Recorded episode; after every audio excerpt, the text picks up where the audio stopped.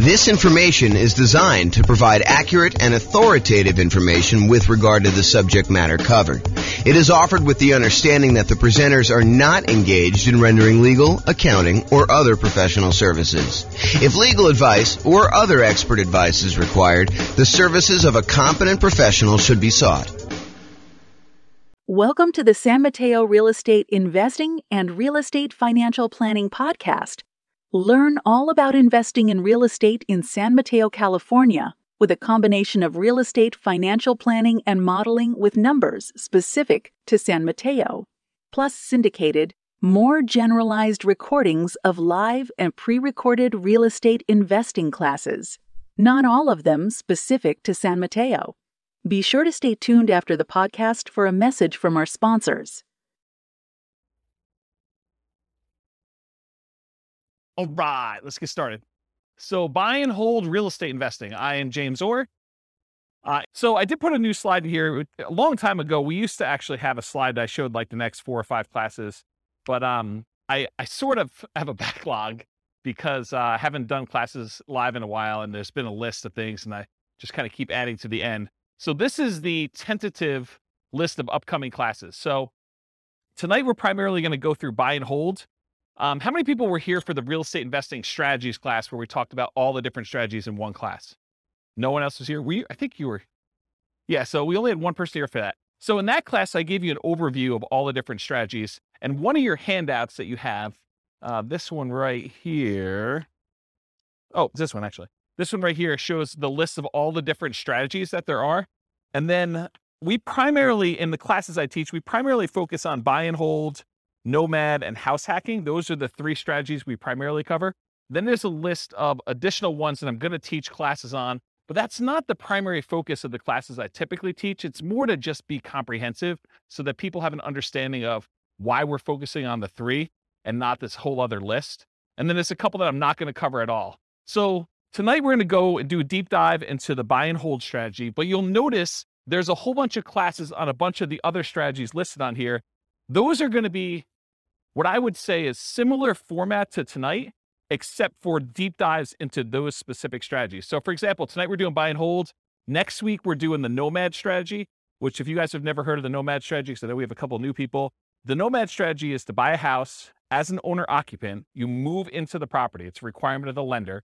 And one of the reasons why you do that is it's a lower down payment and the interest rates are better. So you move into the house, you are required to live there for a year. During that year, you can just live there by yourself, or if you choose to, you can add on house hacking and have tenants living there with you or rent out a room or whatever you want to do.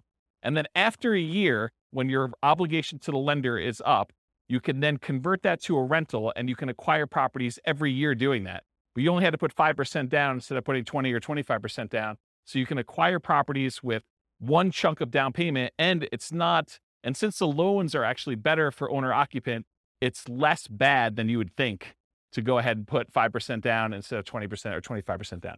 So the nomad strategy, we're going to cover that and all the different variations. I listed some variations on your investing strategies list there. Then on June 1st, we're going to do house hacking.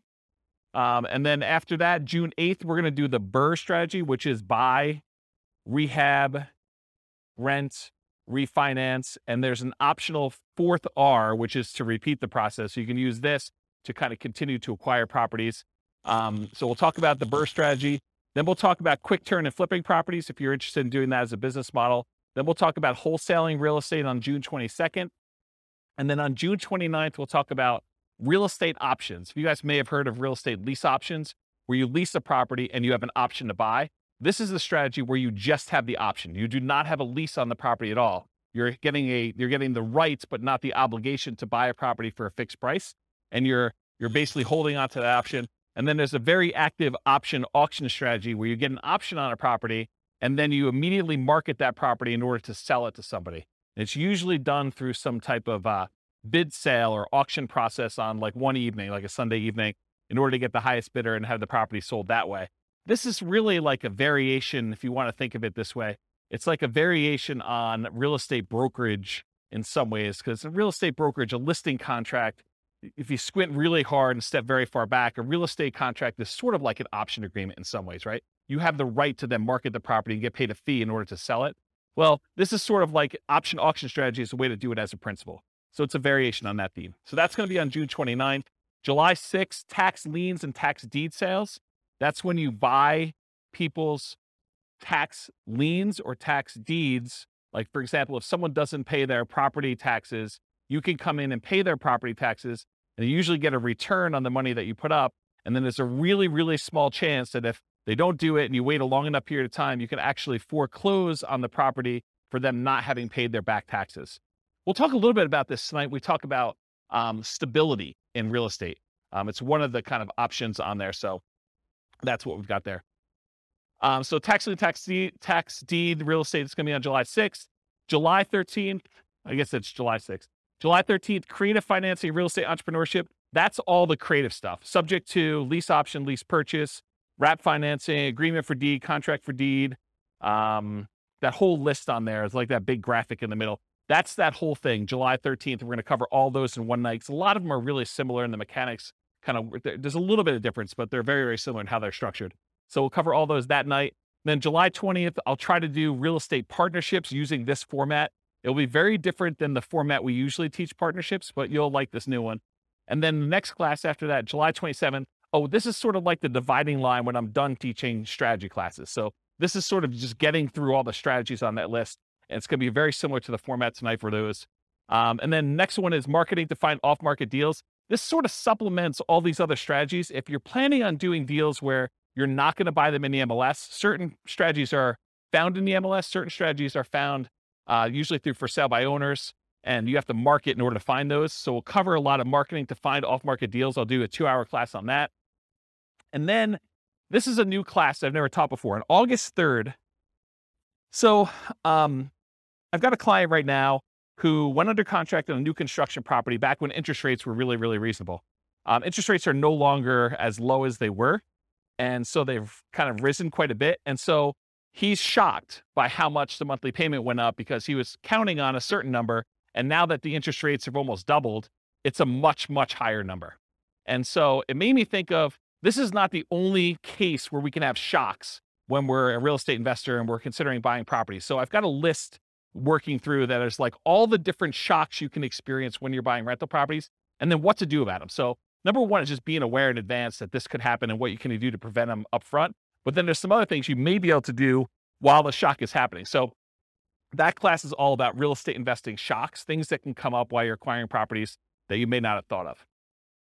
And then August 10th is two new concepts that you may not have heard before, um, but they're there have been ones I've been including in the real estate financial planner software for a while, and ones that I, I someone mentioned a couple weeks ago. Was that you, Steve, that was mentioning those? Yeah, so so there's there's these two concepts. One is cash flow resiliency, and the other one is equity resiliency. So cash flow resiliency, the basic idea is how much can your rent on a property drop before you have negative cash flow? So how resilient is the cash flow you have on your rental properties, on your whole portfolio? You can do it on a single property, but it's much more meaningful on the whole portfolio. And then equity resiliency is how resilient are you in your portfolio um, with equity when you have prices drop?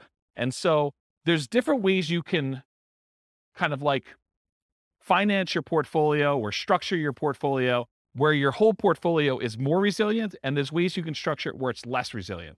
Um, so we'll, we'll go over a lot of different examples and talk about that on august 10th and then on august 17th overcoming hurdles for real estate investors. So there are there are several things that will limit your ability to acquire properties you know, the most common ones I think a lot of people think of is down payments. I don't have enough down payment in order to acquire properties, or I can't qualify for loans for some reason. So I'm going to go over all the different hurdles that real estate investors have. We'll cover all those in that particular class. And then on August 24th, real estate investing Rubicons. So if you're familiar with history, I think it was Julius Caesar who uh, was crossing the Rubicon, a river somewhere in, I don't know, uh, another country.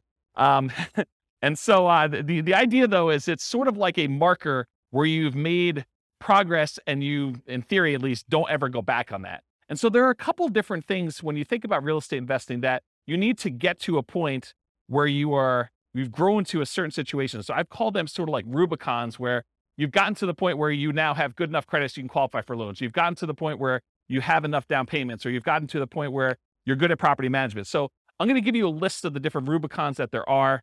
I'm trying to hire a graphic artist to do like a big 11 by 17 sort of uh, treasure chest looking map that has all the different Rubicons that you would list out. And then you can go ahead and mark off when you've crossed those um, to kind of visualize where you are in the process of achieving your goal for real estate investing. So that is the list of upcoming classes. Is that interesting to anybody? Okay, those look good. All right, good. Is there anything I'm missing on there that you guys are like, hey, how come you're not teaching a class on blank? Anyone? All right, good. Guess I got them all.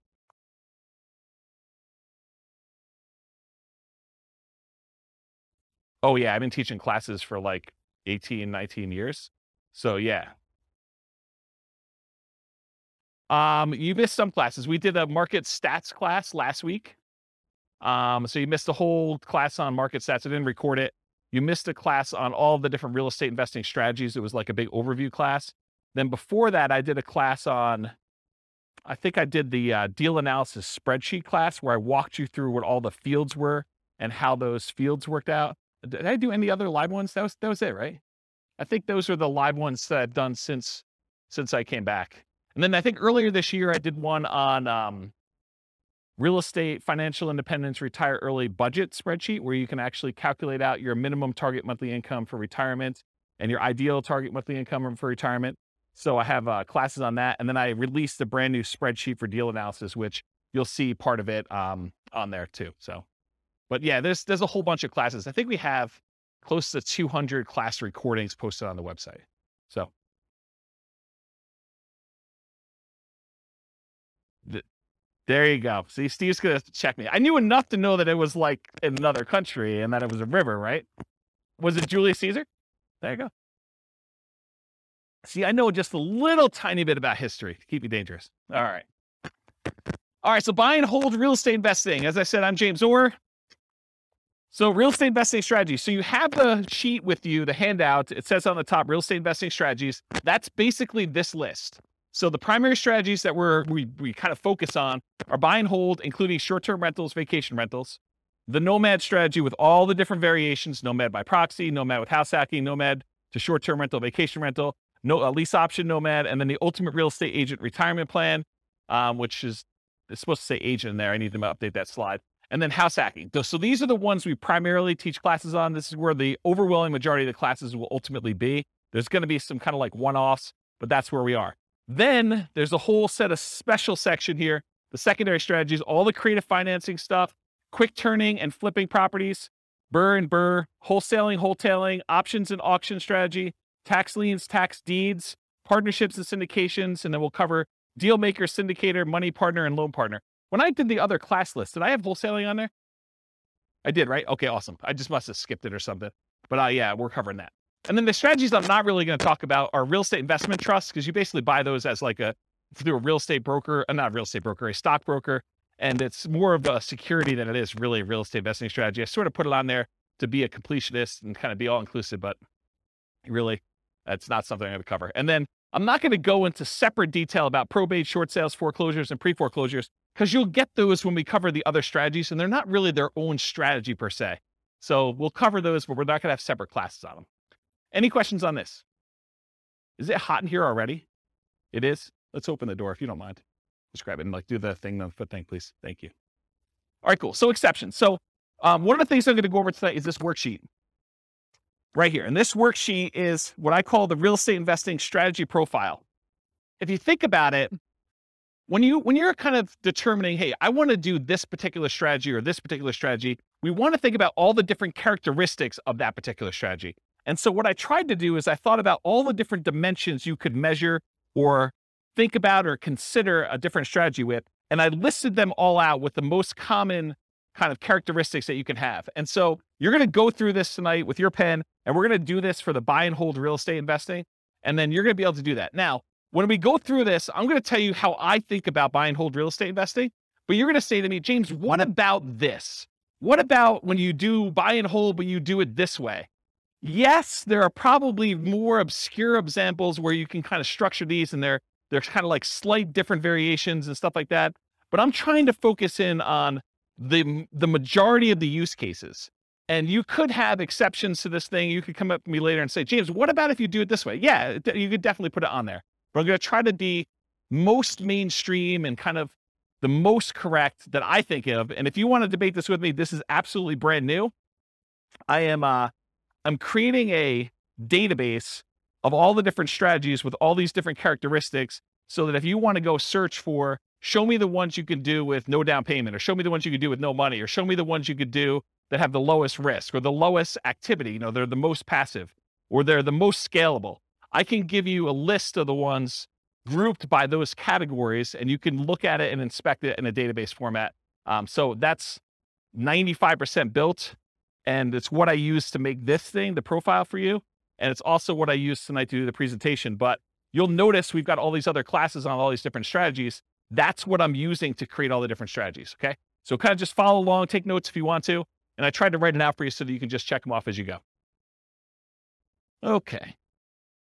And I have a little beware warning here. Just because you don't think there's a chance that X can happen doesn't mean that it won't happen. This is designed to be a starting point discussion to help you make better investing decisions on your own with additional knowledge. Please do your own research. So, a lot of these strategies, I'm going to say, you know, I think about it this way, there's this risk or this way to do it. Is it possible that you're like, no, James is wrong, and there's never a risk of property values going down or rents going down, right? You, you understand how some people could believe that to be true. It's not true. Okay. And just because it's a small probability doesn't mean it won't happen. All right.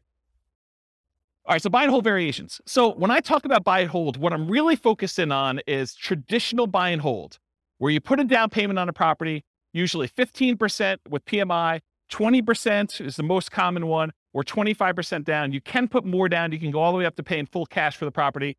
I'm usually focusing on single family homes, duplexes, triplexes, fourplexes, and then it also includes all the apartment stuff, all the commercial buildings, five units and up. So that's all just traditional buy and hold in my mind. Um, in addition to that, I group in short term rentals, vacation rentals, because you're buying the property and you're holding it. It's just you happen to be, instead of renting it to a long term tenant, you happen to be renting it by the night or by the week or by the weekend. And so I include that as a short term rental or, or vacation rental in this model. Now, is it a stretch to think about buy and hold as you know, I'm going to buy a building and I'm going to do assisted living, or I'm going to buy a building and I'm going to offer a specific service. It sort of gets on the edge of, okay, you're doing a business, you're doing an assisted living business, but you also just happen to be buying real estate. So you could say, okay, I'm doing, you know, storage units. Storage units, I guess, is buy and hold, but it's not really what I traditionally think of. So could you kind of classify it as buy and hold? Yes. Is it really a separate business of, of like having storage units and running a storage unit business or having assisted living and doing that or buying a an office building for your practice or you know land in order to run your business off of? Yeah i mean you could do all those too but i'm really thinking of it more in the traditional sense of single family homes through fourplex and then multifamily properties apartments and greater. Does that make sense everybody? Okay cool and this is intended to be you know interactive so feel free to interrupt please do use the microphone so your question gets on the mic though just raise your hand. I'll bring you the mic or someone else will bring you the mic. Any questions on this one? Cool. All right. So one of the ways I kind of classify different strategies is, is this a real estate investing strategy or is this a real estate entrepreneurship, strat- entrepreneurship strategy? And the way I kind of classify those is with a real estate investing strategy, you're primarily taking money, deploying it, putting it into an investment, investing in something with the expectation of getting a return on your money. That's real estate investing to me. There's another way to look at this where you're out there doing work, you're doing labor. Maybe you have some money in the deal, but you're primarily working a job in order to create money, to create value in some way. That's more like house flipping, where, yeah, you have a little bit of money invested in the deal, but you're really not looking to get a return on that money. You're really looking, I'm going to go put labor in and do that. So is buy and hold real estate investing more real estate investing where you're putting in money and you're expecting to get a return? Or is it more like entrepreneurship where you're actually going out there and doing work and trying to make money from the work? What do you think? The first option, real estate investing, right? So uh, with real estate entrepreneurship, real estate investing, are you primarily investing money with the hope of getting return on that money or time, in many cases, some money to get a return on your time? For buy and hold, most folks are typically investing money with the hope of getting return on that money. Short term rentals sort of takes one step more toward entrepreneurship because in most cases, with short term rentals, you're doing more labor than you are with putting a tenant in a property and leaving them for a year or more. Does that make sense, everybody? But it's still primarily real estate investing. You're deploying money and you're expecting to get a return on that money. Okay. So that's on your list. So you can start on your list. Just kind of check it off. All right, so money required. So typically, when we do buy and hold real estate investing, we're going to go in and we're going to get traditional financing from a bank. You're going to go select a property, you're going to want to acquire that property. And so you're going to go to a lender and you're going to get, in most cases, traditional financing, conventional financing. There are 15% down, 20% down, 25% down, and more type, fi- type loans for these properties. You can buy them with cash, or you can put a down payment and actually get financing on them. So on this other sheet here, where we do loan type mortgage insurance comparisons, there's a whole bunch of different loans. And I tried to highlight the ones we were primarily talking about today, where the interest rates are. So you can see a little grayed out area on there. And that basically shows you the different financing options and what the rates were as of yesterday. Now, this is not like a rate quote for you. So please don't like tell me you're going to go to your lender and say, James told me I could get 6.5% on this loan. So I want 6.5%. It is not a guaranteed rate. I'm not offering you financing. This is sort of like a snapshot in time. I called up the lender that I like to personally use and I asked him what the rates were yesterday and we walked through this worksheet. Just out of curiosity too, would you guys prefer that I make this a like editable Excel worksheet version for you so that you could actually use it to kind of do your own comparisons? Would that be helpful to anybody? Or do you just like it when I give it to you in class? Anyone want me to create one that you could fill in? No one. Well, glad I didn't do that work then. That's awesome. Okay. So on that worksheet, though, it shows you the different types of down payments you need and what the interest rates were on those particular loans, and in some cases, what the points were in order to get those particular rates. So typically, when we're doing buy and hold, 15 to 25% down, you also need reserves. It would, and I, I know I'm, I'm sensitive every time I do this, but you would be stupid to invest in real estate without reserves. Okay. And I know that sounds harsh, but it's supposed to be harsh because you would be stupid in order to invest in real estate without reserves. You need to have reserves in order to invest in real estate. Things happen that you're not going to expect. You need to have reserves. Okay. So even if you find a no down payment deal, is that nothing, no money required deal? No. In the overwhelming majority of cases, it's not. There are very few strategies that are no down payment and no other money required. Even if you find a nothing down deal, even if you got a VA loan or USDA loan, or you manage to find a, a property that you could buy subject to where the seller's like, hey, just take over the debt of my property, that is still not a strategy that you can do with zero dollars. Does everyone understand that, right? You need to have reserves in all those cases. It's a really good question. I need to do a two hour class. Question was how much in reserves? The really, really short answer is probably six months in something like a savings account. Okay. All right. So typically you need 15 to 25% down and reserves. You might also see, although much less frequently, in my opinion, bringing in a money partner where, like, maybe your dad says to you, Hey, I will make you a loan for the 20% down and you can go ahead and buy this property. So bring in a money partner, or the other extreme is just buy it all cash. I think for a lot of folks, they would prefer to leverage their money and get a loan for it. Although I definitely know investors that are buying properties all cash. Okay, so this applies to both buy and hold, like traditional buy and hold, and short term rental, short term vacation rentals. In addition, there is a kind of subset to this that when you're doing a vacation home short term rental, there is an owner occupant second home or vacation home loan that you can get with 10% down. So that would be the exception.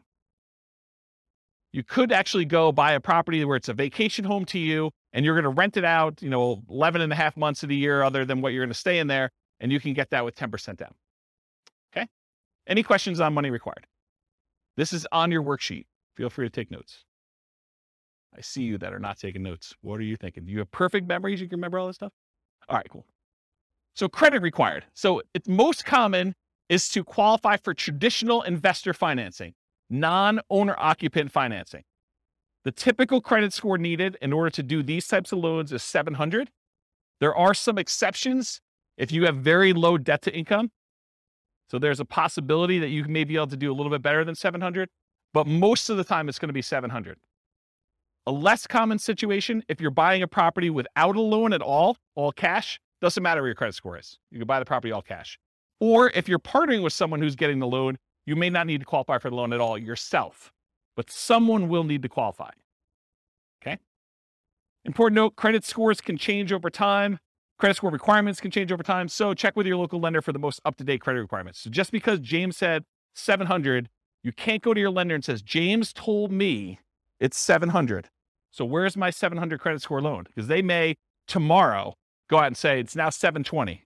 We think that our risk profile is out of whack. We want to make sure that people at 720 are getting these non-owner occupied loans. They have the right to change their policies at any time. Individual lenders can, and also the companies that are or organizations that are buying the loans in the secondary market can require that the loans that they're selling them have to have higher credit scores too. So it can work as either an overlay, that's if the individual lender just adds that as an additional requirement that they're requiring, or it could be from the quasi government organizations that are buying the loans in the secondary market or the investors that are buying the loans. Any questions on credit required? You guys are quiet group tonight. Okay. All right, skills required. So the primary skills required for the buy and hold real estate investing strategy are deal analysis. You need to be able to analyze deals to determine what kind of deals they are, whether they cash flow, whether they make sense to buy, how two different properties compare, or how 10 different properties compare that you're considering. Actually finding the cash flowing deals, searching them out in the MLS, going to look at them, evaluating them. Acquisition financing, being able to get the loans that you need those 15% down, 20% down, 25% down loans, and then property management skills. And by property management skills, I mean one of two different things. Either you need to be really good at managing properties yourself, or you need to be able to hire a property manager and manage your property manager when they do it. So one of those two. And then in addition, if you're doing short-term rentals, the skills for doing short-term rentals are slightly different than the skills for doing long-term property management. I don't do short-term rentals but I know it's different. Any questions on skills required? Cool. Stability. Stability is an interesting one that I think most people have not heard of. I actually learned about this. Um, there's a guy whose name escapes me right now, but he does the um, Farnam Street blogs. Anyone know the Farnam Street blogs guy's name? I don't remember. But uh, he he basically came out with a blog post. This is probably a couple months ago now, and it wasn't specific to real estate investing, but I immediately said this applies to real estate investing.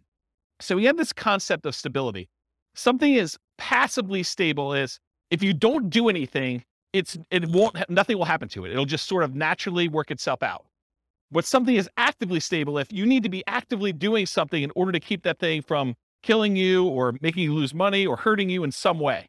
And so he separates things into passive stability and active stability. Real estate in general is actively stable. You can't just buy a property, even the vacant land, and just let it sit. If you don't do anything to your vacant land, you will lose that vacant land eventually because you have to pay taxes on it. So you have to buy the like even most extreme example of I buy vacant land, I don't do anything, you will lose that property if you don't pay taxes on it. Okay. Now, as you move down the spectrum, if you are doing fix and flips, it is very active. If you don't actually do something with your fix and flip, you'll lose the property. In most cases, if you're doing a hard money loan to the lender, lender's going to come in after six months or a year and they're going to take the property. So it's very active in that way. But even buy and hold, I would say, is an active stability. If you don't do something with your property, if you don't put tenants in there or manage your property manager, pay your taxes, pay your mortgage on it, pay your insurance, do all these things that you need to do, you will lose the property. And so I kind of started measuring real estate strategies on this spectrum of how active they are or how passive they are on the stability scale. And so buy and hold is actively stable. Short term vacation rentals is a little bit more actively stable, in my opinion. In general, real estate investing is actively stable. However, some strategies and choices are more active than others. I'll give you another couple examples. Amortizing mortgages versus balloons and interest only loans. If you get an amortizing loan, a loan that if you make all the payments for whatever time period, 15 years or 30 years, it will pay itself off.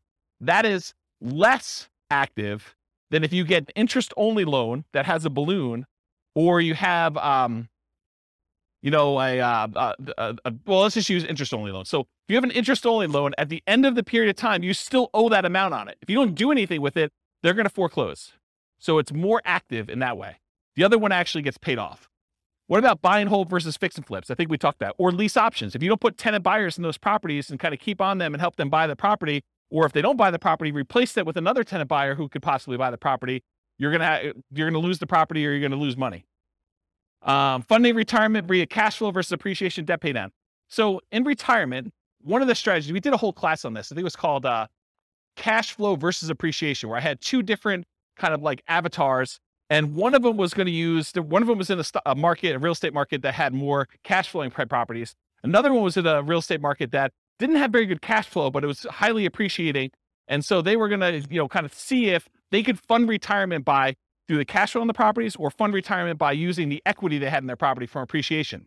Well, funding your retirement via cash flow is more passive, still actively passive, but it's still it's more passive than it is uh, actually trying to do this with appreciation and debt paydown. Because with the appreciation debt paydown, you have to do stuff. You have to either sell properties, we have to do cash out refinances, we have to do stuff in order to get at the money in the property. It's hard to access that. Okay, those are examples. Any questions on this concept? Does that make sense? All right, cool. Uh, scalability. So, did anyone listen to the class I did on um, real estate investor fire, where I had this slide? But it was a different version of that. It wasn't the class where you guys yelled fire at me. It was the one I did on a webinar, and I talked about all the different stages of fire and the phases of fire, and I broke that out. So this is a slide from that whole class. I'll try to cover it very quickly. But the idea is that there are certain strategies that will get you to certain dollar amounts. So if you think about real estate investing, real estate investing is remarkably good at getting you to about the this is one of those things where there's lots of exceptions and people could argue with me, but about that deca millionaire level. Okay. Really easy to get you to a million dollar net worth, relatively easy to get you to this deca millionaire kind of thing. But if you want to become a 100 millionaire or greater, real estate becomes a lot harder to get you there. Okay. Partially because you're limited in the number of loans and the types of loans you can do unless you have exceptional income and exceptional assets to begin with. So it becomes a harder strategy to do that. And what this chart shows, I'll kind of jump ahead to show you what it is, but this breaks down the net worth and like what percentage of it they have in stuff like other assets, mutual funds, stocks, fixed income, managed assets, and real estate is one of them. So it shows you the percentage of their of their overall asset base that they have broken out by how much net worth they have. And so when you have a 10k net worth, not a lot of people have much real estate at all because 10k is pretty low. But for the 100k net worth, they have a pretty decent sized real estate um, equity. And then up to this 1 million thing, real estate becomes a relatively significant percentage of that, of their net worth. And then getting up to this 10 million, real estate becomes a pretty significant thing. But then you'll notice over time, real estate actually declines the, the amount of real estate that you have as a percentage of your net worth actually goes down. And so when you think about scalability, certain strategies are much more likely to get you to the point where uh, you know you are scalable. So for example, let's think about this as an example. Is it easier to get to a $1 billion net worth running a flipping business where you're making, you're trying to buy properties, flip them, and make money? Are you going to become a billionaire doing that? What do you think? Probably not. Do you think you're, uh, let's even use 10 million. Are you going to get to a $10 million net worth flipping properties and making $25,000, $30,000 a flip? It's going to be hard to get there. Would it be easier to get there if you were buying rental properties, you're buying $400,000, $500,000 rental properties and acquiring a bunch of those and letting them pay off over time, letting the whole asset base appreciate, letting your loans get paid down if you have loans, getting cash flow on those properties and reinvesting it and acquiring more rentals? Are you more likely to get to a million or $10 million net worth doing that than just doing jobs where you're flipping properties and making 25 or $30,000 a pop?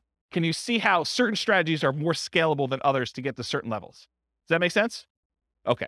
So, in my opinion, um, the buy and hold real estate investing strategy tends to be one of the better scaling real estate investing strategies that there are of all the different ones we're going to cover, especially the ones that are much more active, where they're more entrepreneurial, entrepreneurial, buying properties and using it as a wealth building tool is a relatively good one. But even that has limitations. It's it's really if you're doing buy and hold, you're much less likely to get there to, to get to like this 100 million or you know billionaire type status if you're doing that. So it's scalable to a point. Really really good at getting a million to 10 million in my opinion. Okay? Any questions on this? There's there's another like 10 minutes on this particular chart in uh, that other class, which I'll maybe I'll put a note in the show notes or something for the recording. Okay, risk exposure.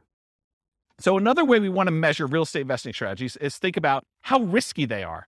And one of the things I like to think about when I think about risk are what are the risks of doing this particular strategy? So for buy and hold real estate investing, I consider this sort of like a medium risk real estate investing strategy compared to some other ones. There's ones that are much lower risk, there are ones that are much higher. So what risk do you have when you do buy and hold real estate investing?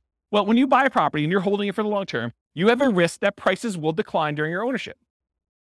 Right? Property values can go down.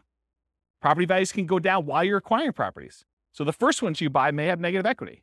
Or if you've or if you've got them free and clear, you may have lost money on them. Okay. Uh, you could also have rents decline during ownership. So you thought you were getting X percent return, cash on cash or cap rate, however you're doing your calculation. And now you find that rents have dropped and you're not quite getting that anymore. So that's a risk you can have. Your credit is at risk. If you actually go buy properties using financing and something goes wrong with the property where you have to jettison or something goes wrong with you and you can no longer, you know, continue to make payments on the property and you lose the properties to foreclosure or short sale or something like that, your credit is at risk for doing the strategy.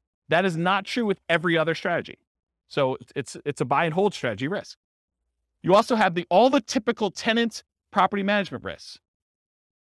You know, slip and fall, uh, tenant sues you for you know discriminating against them because you're not following fair housing laws. You know, all those things that you have for doing property management, that is a risk you have for doing this strategy. So I think it's in the moderate kind of medium range for risk. It's not super, super risky. It's not also the lowest risk. You could argue that there's slightly more risk with short term rentals, vacation rentals, but this is probably offset by an increase in income. So you're making a trade. So I think short term rentals probably have a slightly higher risk. Um, but I also would say that short term rentals have an additional risk the risk of kind of uh, an additional risk of changing policies. Like we're seeing HOAs and some cities um, kind of change their policies about allowing short term rentals. So you don't have that risk as much with long term, you know, year long lease type tenants. Any questions on risk? Are you seeing the format we're using for these other ones and how this will be helpful to understand if you're considering other strategies, how they all measure up? You seeing that? Is that gonna be helpful? All right. Okay, profit speed. So, how quickly do you make money and what size of money do you make at what interval? So, you can make a dollar, but is that like a decent amount chunk? So, we want to think about also how quickly it happens and then the magnitude or the size of uh, your profit. So, I'm calling this profit speed. And if you've seen this before, this is my uh, return quadrants. This talks about the four different areas you see that you get returns on by owning rental property. And then I also have reserves in there because you tend to own a small return um, on the reserves you keep. Whether you keep them in a savings account, you're getting you know one percent a year. You keep them in the stock market, and you're earning eight percent per year. So you do get a return on the reserves you have, but it also drags down the overall return on investment when you kind of like say I have to have six months or twelve months of reserves for my property. You realize that well, my appreciation needs to take into account the amount I set aside in reserves. I can't not do that calculation, in my opinion, correctly, uh, unless you take into account reserves. So we're thinking about just the return you're getting. There's a return from appreciation, the property value tending to go up over a long period of time. There's a return from debt pay down, the amount you pay down on the loan. If you don't have a loan on it, you don't get this return. If you're paying cash for property, this is zero. So you get these two returns. These two returns are what I call cash later returns. So all the stuff on the left is the stuff that you get later because you can't usually access appreciation or debt pay down until you either sell the property or you do a cash out refinance. So these ones on the left hand side are the returns you get later, cash later. The ones on the right are cash now returns. So cash flow, the difference between the rent you're collecting on the property or other income you're collecting on the property minus all of your expenses, including vacancy, taxes, insurance, maintenance, um, your mortgage payments. Did I forget any? Basically, it's all those. Okay. So cash flow is the net difference between what you're bringing in and all of the expenses you have in your property. That's cash flow. And then by owning a rental property, you also get tax benefits which I call it's depreciation. I call it cash flow from depreciation, though, when we take the gross amount of depreciation you have and you multiply it by your effective tax rate to give you an estimate of how much actual cash you will receive back on your taxes, either in your monthly paycheck or your weekly paycheck from your job, if you decide to change your exemptions, or at the end of the year when you file your taxes where you get a big lump sum, you'll get some money back. I call that cash flow from depreciation. The ones on the right are cash now. You get the cash flow at whatever interval you're collecting rents minus your expenses. So usually monthly, unless you're doing some type of short-term rental, then it's weekly, wherever they do the payouts for your your kind of platform that you're using for that. And then the tax benefits, you can collect those with your paychecks every week, every two weeks, every month, or at the end of the year when you do your tax return. But it's not like you have to wait a long time like appreciation debt pay down. So these are more cash now. These are cash later. When you have regular buy and hold rental properties, you tend not to get these short term, but these tend to be the bigger numbers. Know, your appreciation on a property tends to be larger than your cash flow, just in general. It's not always that way. Uh, and then your debt paydown tends to increase over time. As you pay down a 30 year mortgage, just gets larger over time, but it tends to be a bigger number too. Then your cash flow, although as interest rates rise, this gets smaller. I want to point that out. So cash flow and tax benefits, these tend to be relatively smaller numbers, unless you're doing a free and clear, and then your cash flow number should be much larger. But you're doing these, these tend to be uh, smaller numbers, but they tend to be more uh, quicker. So as far as like profit speed, with buy and hold real estate investing, you typically can start seeing cash flow within 30 days. You buy the property, you acquire it, you put the tenant in there. It's relatively quick. Rents and security deposits are typically paid in advance. So a lot of times someone pays rent at the first of the month for the month that's coming up. They're not paying it in arrears.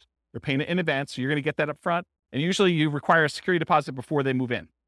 So you'll see some money up front. Short-term rentals and using property manager can slightly delay the time to producing cash flow. If you've got a property manager in there, it takes them a while for them to receive the money, do all the accounting, and then pay you out on the 15th or the 30th or whenever they decide to pay you out. So there's an additional delay when you do that. Then whatever platform you use for your short-term rental, I'm sure there's some type of delay in there too. It's not like they're doing the deposit and giving you the money same day. Okay. I don't do short-term rentals, but that's my understanding. Anyone do short-term rentals here? Okay. Uh, usually a percentage return of amount invested, cash on cash, uh, return on investment, or cap rate. So when you're thinking about like the order of magnitude, you know, a lot of people throw around numbers like, you know, I'm getting a 5% cash on cash or 10% cash on cash, or in some extreme cases, maybe they're doing a 100% cash on cash return on investment. That's the number that you are getting on the investment size, the amount of cash you put in the deal. Or cap rate is the return you're getting if you did not have a mortgage on the property, but after all of your other expenses. That's what cap rate is. Okay. I talked about cash flow from depreciation. You also typically see the wealth building through the stuff on the left. The appreciation and debt paydown portions tend to be your kind of wealth building part of the profit speed for buy and hold. Any questions on this one? Awesome. Finding deals. So, how do you find buy and hold deals? I kind of break it up into two categories. One of the most common, most likely ways you're going to find deals, and then the kind of like more unusual, but still common enough that I think I should mention them sort of things. And that's these. How do you find deals? I used an example when I taught the real estate investing strategies class where I talked about all the strategies, this idea of looking for an alligator. You it is possible for you to find an alligator if someone recently flushed one down the toilet and you happen to be in the sewer in New York City. You could possibly catch an alligator down there, right? You could you could find one. This is like the unusual exceptional case. But if you're looking for an alligator and the alligator is representative of the type of deal you're looking for, if you really want to find an alligator, you're probably more likely to find one if you go to Florida. And probably more specifically, if you're looking for alligators, you might want to look in the Everglades. Okay. So if you think about deals and where you're going to find them, think about this alligator story. So where are you most likely? What's the Everglades version of buy and hold? Multiple listing service. That's the overwhelming majority of properties. It has the largest number of properties available. You're typically going to find them in there. And this could be, if you're doing commercial properties, it could be something like LoopNet or something like that. Or it could be just your local MLS if you're buying single family homes, duplexes, triplexes, fourplexes, and that's what's normal in your marketplace. Okay, so MLS is one. And the next one is this group of for sale by owners. And I break for sale by owners down into two different groups. For sale by owner is a seller who's selling the property without the help of a real estate agent. They're selling it for sale by owner. And there are two different kind of main categories.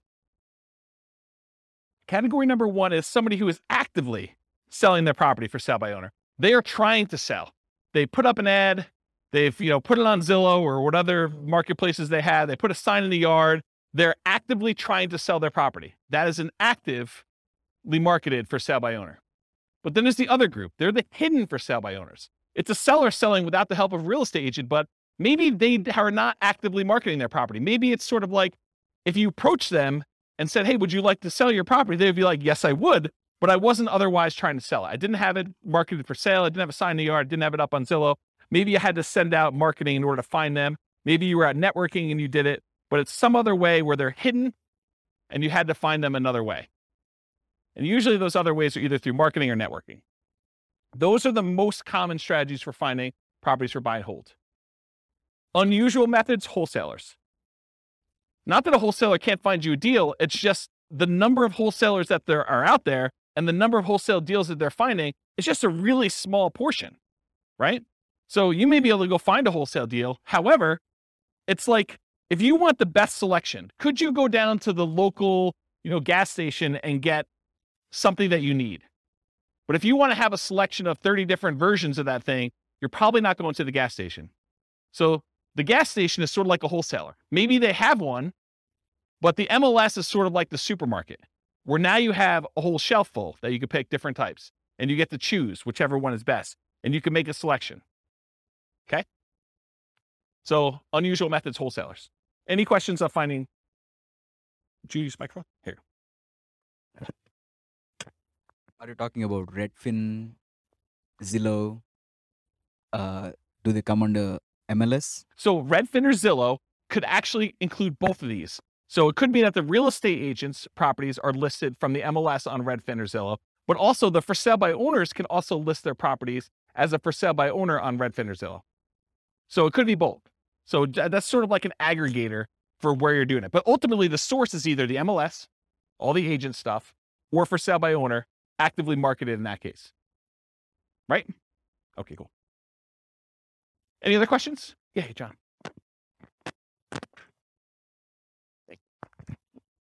I've got a two part question on the for sale by owner. Yep. Is that typically, do they want more money or less money than if they were going through a real? Also, the second part of my question would be risk. Yep. Um, if I use a, re- a realtor, um, you guys cover all all the hidden stuff. If I'm dealing directly with a homeowner, seems a little more risk. Yeah. So really, really good questions. Here's put down for a second. So awesome questions. So the first thing about price, it's all over the place. I would say, I would say that the for sale by owners I've seen, some of them are priced high because they want to get all the money, right? They- They're going to price it with whatever a realtor would have gotten, maybe even a little bit more, because they think that their property is better than all the other ones that sold.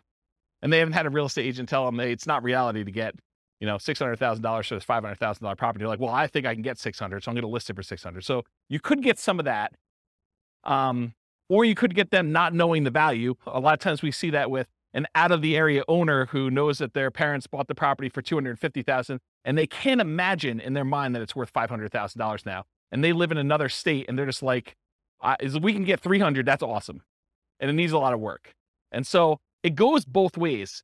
And and the real estate agent ones, there are real estate agents that help sellers who are otherwise motivated. They want a quick sale and they realize it needs a lot of work and they're not trying to be super aggressive about getting every last penny out of the deal. So you could find those.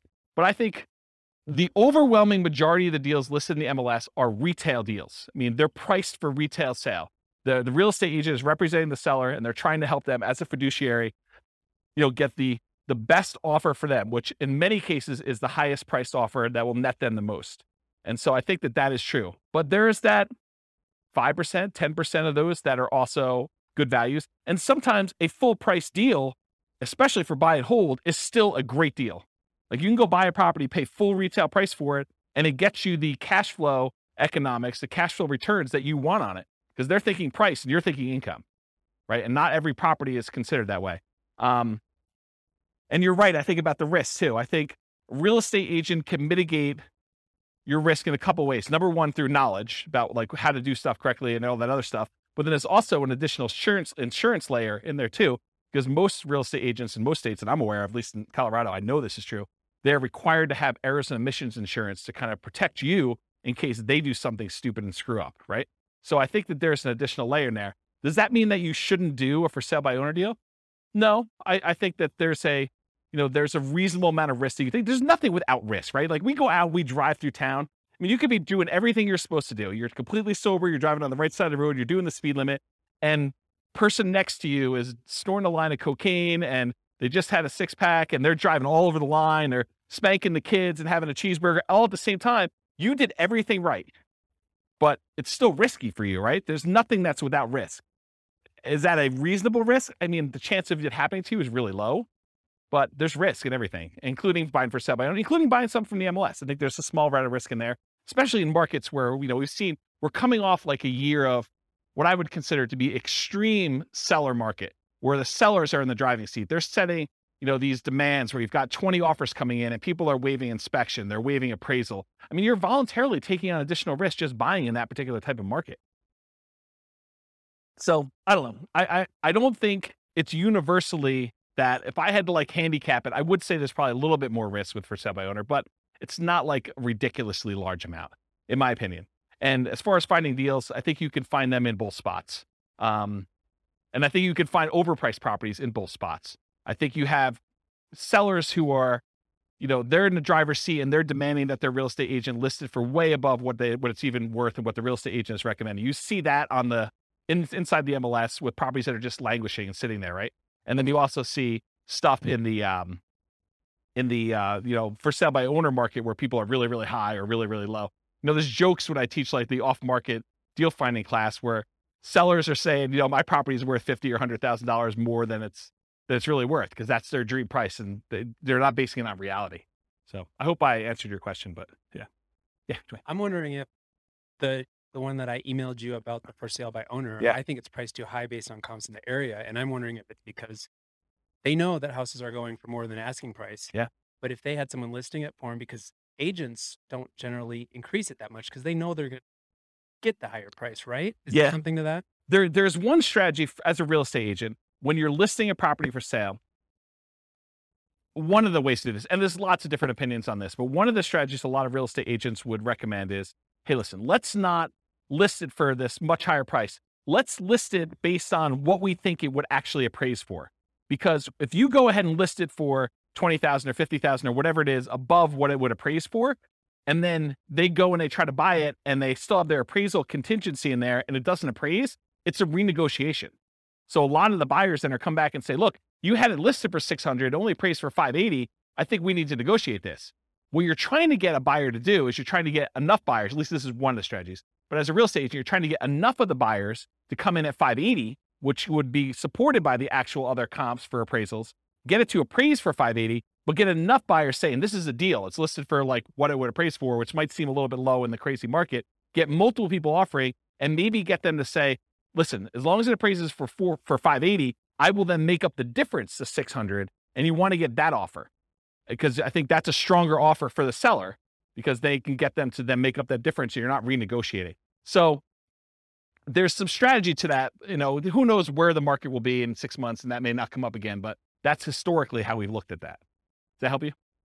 Okay. Where's my clicker? Anyone know where my clicker went? Oh, here it is. Yeah, I was getting some water when John was asking this question. All right, cool. No questions on finding deals. We're good? Cool. So, how do you analyze a buy and hold deal? Well, it's this spreadsheet, the world's greatest real estate deal analysis spreadsheet. That is my modestly named spreadsheet that I made. Uh, but basically, you enter in all the details about the deal, you know, your ARV, your purchase price, seller concessions, uh, down payment percentage, closing costs, rent ready costs, interest rate, loan term, if you have PMI, all the stuff about that, monthly rent and other income, vacancy rate, property taxes, property insurance, HOA dues, utilities, other expenses, maintenance, all the stuff that you normally do. And then it actually calculates all the stuff you need to know about this. And you can override any of the numbers as well. And it will tell you you're primarily looking for most buy and hold investors, you're primarily looking at your cash on cash return on investment if you're getting a loan or your cap rate if you're not getting a loan. Okay. So you can go download a copy of that spreadsheet. I'll put the link in the show notes for those that listen to the recording, and it's on the screen for you guys here in the room. Any questions? Everyone have the spreadsheet? Anyone not have the spreadsheet yet? Okay, you guys should have it. Okay, good. All right, market conditions. I, I assume there's no questions on this, right? There's going to be whole classes on analyzing deals, which I probably, I mean, I've already done out through August or whatever it is, but I probably need to add those. Anyone want a deal analysis class, like actually walking through examples? Okay, at least one person. Oh, two. All right, cool. So no questions on that before we move on. Cool. So market conditions. So if you're doing buy and hold, and it seems obvious, it does it'll seem a little less obvious, I think, with some other strategies. But what are the market conditions you typically want to see if you're buying properties and holding on to them forever? Well, ideally markets with good cash flow. There are some markets where it's really, really, really hard to get them to have positive cash flow. I mean, they're like a million dollar properties that might be renting for $2,000 a month. It's really hard to make the economics work on this. Okay. So you want a market ideally that has good economics with cash flow and markets where you have strong appreciation and strong rent appreciation, where the property values are going up and rents are going up.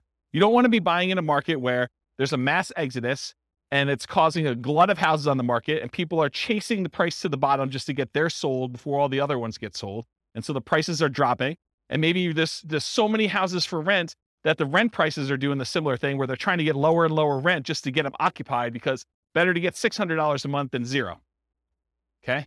So ideally, you want a market that has a lot of demand where prices are going up and rents are going up because that's really where you get your long term wealth building from with buy and hold. But then you also want cash flow. Uh, market challenges, markets with significant negative cash flow with reasonable down payments. You know, in most cases, I can make almost any property cash flow if you buy it cash, right? If you don't have any financing on it, all you got to do is overcome taxes and insurance and maintenance on the property. And so that's a pretty low bar for most properties. However, then you start saying, okay, yeah, I, I could buy anything with cash. But really, what I want to do is I want to look at the top 5% or 10% of the market, and I want to select quality where I get a good return on my money. And so then you start selecting based on the best cash flow you can get, not just will it cash flow. And that's one of the problems. We'll probably talk about it when we do, you know, some of these other like creative financing or, or times when you buy from a wholesaler. The problem with buying from wholesalers and for buying creatively where you're doing marketing and you're getting sellers to contact you is selection.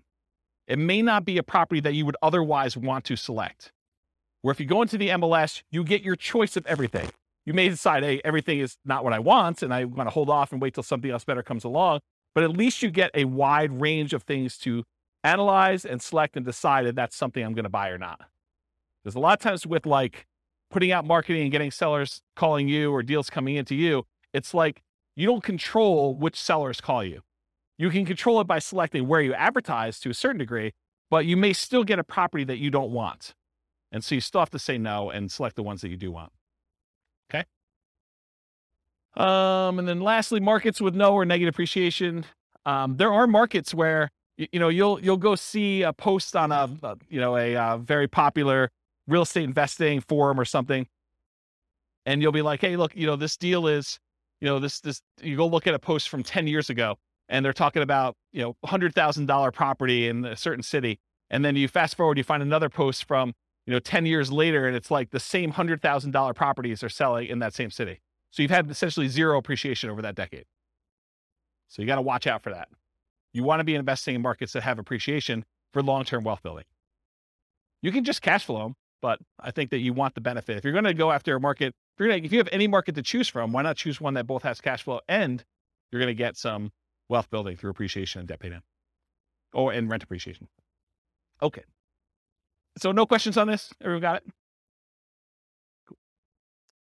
Accessibility or availability. So in many markets, there are plentiful deals you could select from the MLS. So then it becomes a matter of saying, okay, there's a hundred that would work. Now let me find the top 10 of those hundred or the top five of those hundred to really dig down and decide what I'm going to do. In other markets, it might be challenging to find any positive cash flowing properties except with significant down payments. I think we've been seeing in our local market here, we've been seeing a, a, a move toward this. There was a time in our marketplace where you could find a good quality product, product, you know, good quality property that with 20% down would have positive cash flow. It's much, much harder to do that now because prices have gone up a lot in the last five years. Interest rates in the last six months have gone crazy, like doubled, you know, 3% to 6%. Rents have gone up, but not quite as much as property prices and interest rates. So it's getting harder and harder to find a property that would positive cash flow with just 20% down in our marketplace. Okay.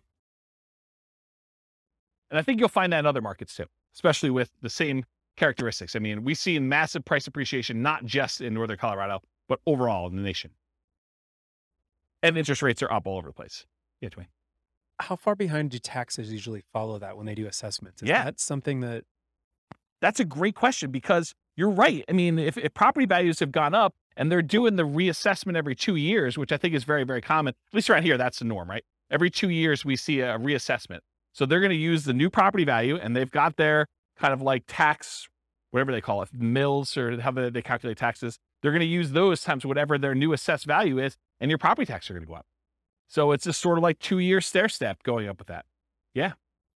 Yeah. So it's definitely going to impact that which is another reason why you probably shouldn't use just the the last year's property taxes as your estimate unless you're prepared for that shock that's another a shock for that class right you know buying a property using the old tax assessment only to find out that six months from now there's going to be a new tax assessment it's going to change same thing we see with new construction properties right i mean you've seen this where you know sometimes we get really lucky where you buy a property and you're still paying taxes on vacant land and it takes three months, six months, a year, whatever it takes for the county to come around and say, okay, now we're reassessing your property. It's no longer vacant land. It's got this $500,000 property on there.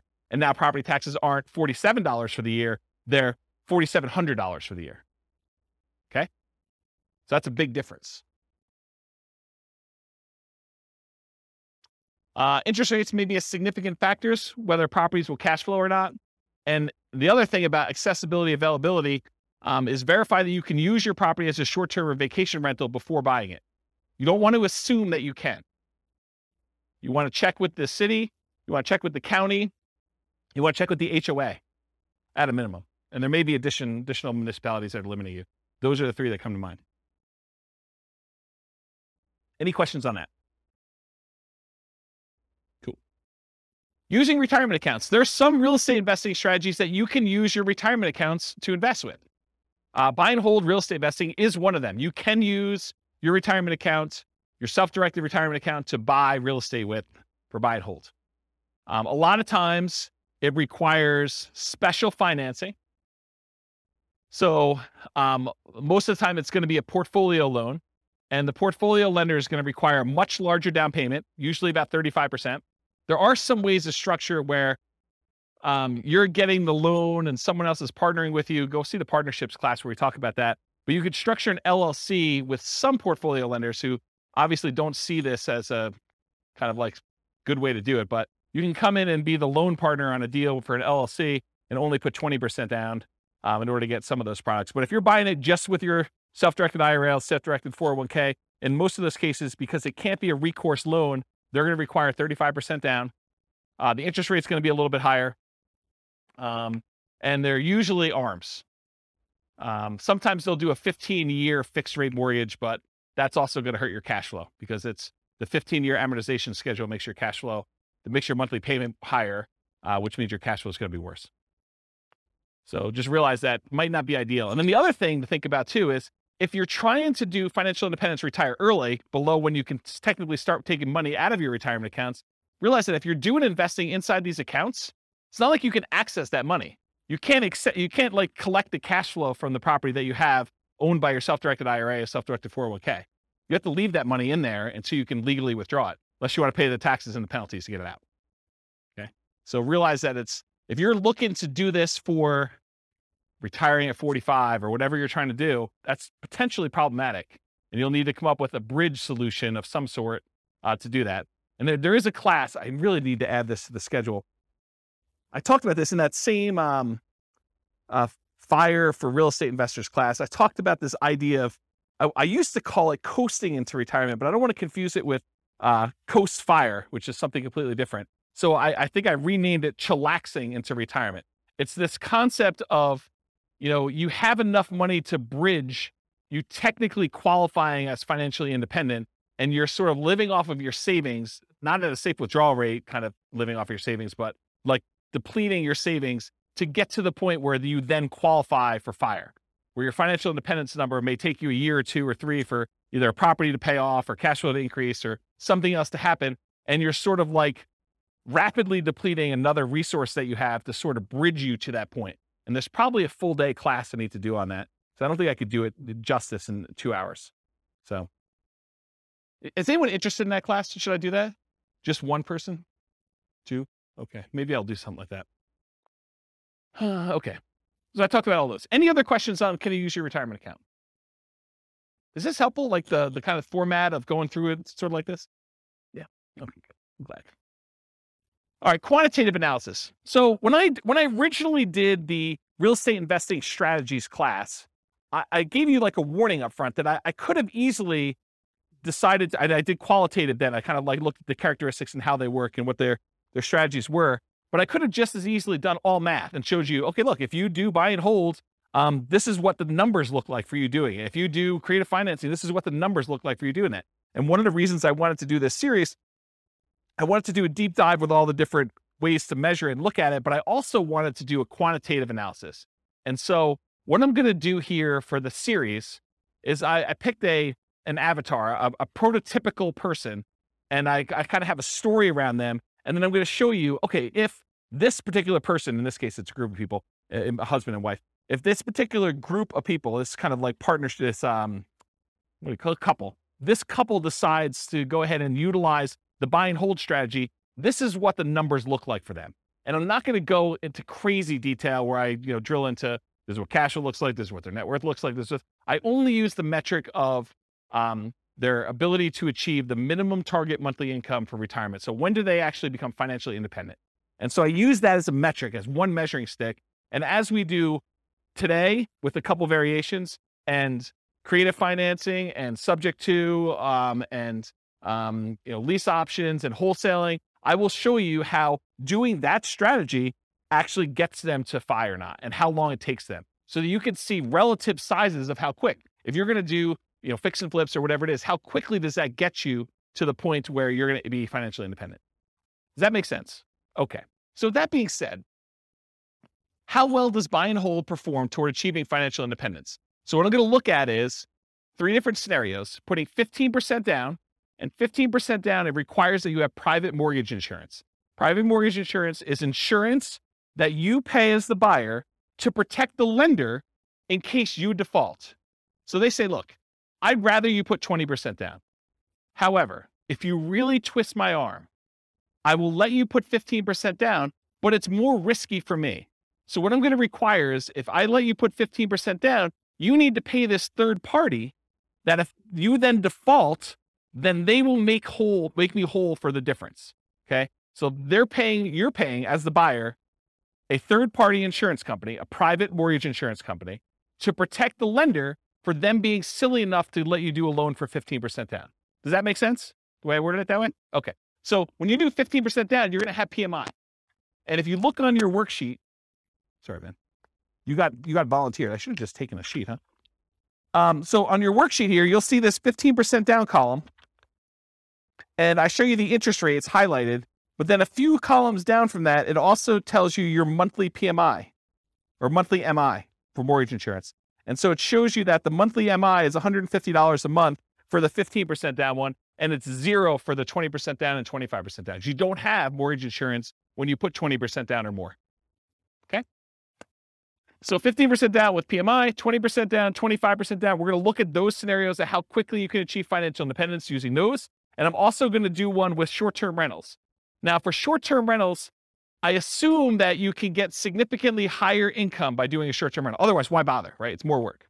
But if you can, you could get significantly more income, but there probably are some more expenses, right? There's like all those extra fees for the platform and marketing and you know, maybe keeping the like this the, like the disposable goods like soaps and all that other stuff. So there are more expenses and the cleaning person, all that other stuff. So there are more expenses of running short-term rental, but there's also more income. But net, it's more, right? Like I, I think you wouldn't do it if the net was less. And so I've arbitrarily picked a number. And you may say to me, you know, James, your number seems crazy low, too conservative, or your number seems crazy high, too too aggressive. And I want to be able to change the numbers. You'll be able to change the numbers. I'll put a link in the show notes. I'll let you guys know what the link is, and you'll be able to go and see.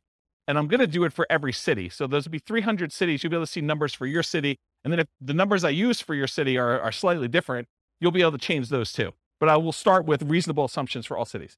Then you'll be able to go in and say, look, you know, it's not 25% more than what we're getting with regular rents, for doing short term rentals, it's actually 50% more, 100% more um, net after all expenses. And so you can go change those assumptions and then see how it impacts whether or not they achieve financial independence. For tonight, I have the assumptions up here in a second. I did use 25% more. And I also increased maintenance on it as well. So you'll see how that uh, plays out. Um, I also mentioned here, in many cases, there's usually more work involved for short term rentals. So part of the increased income you get is your labor. You should think about that in terms of dollars per hour.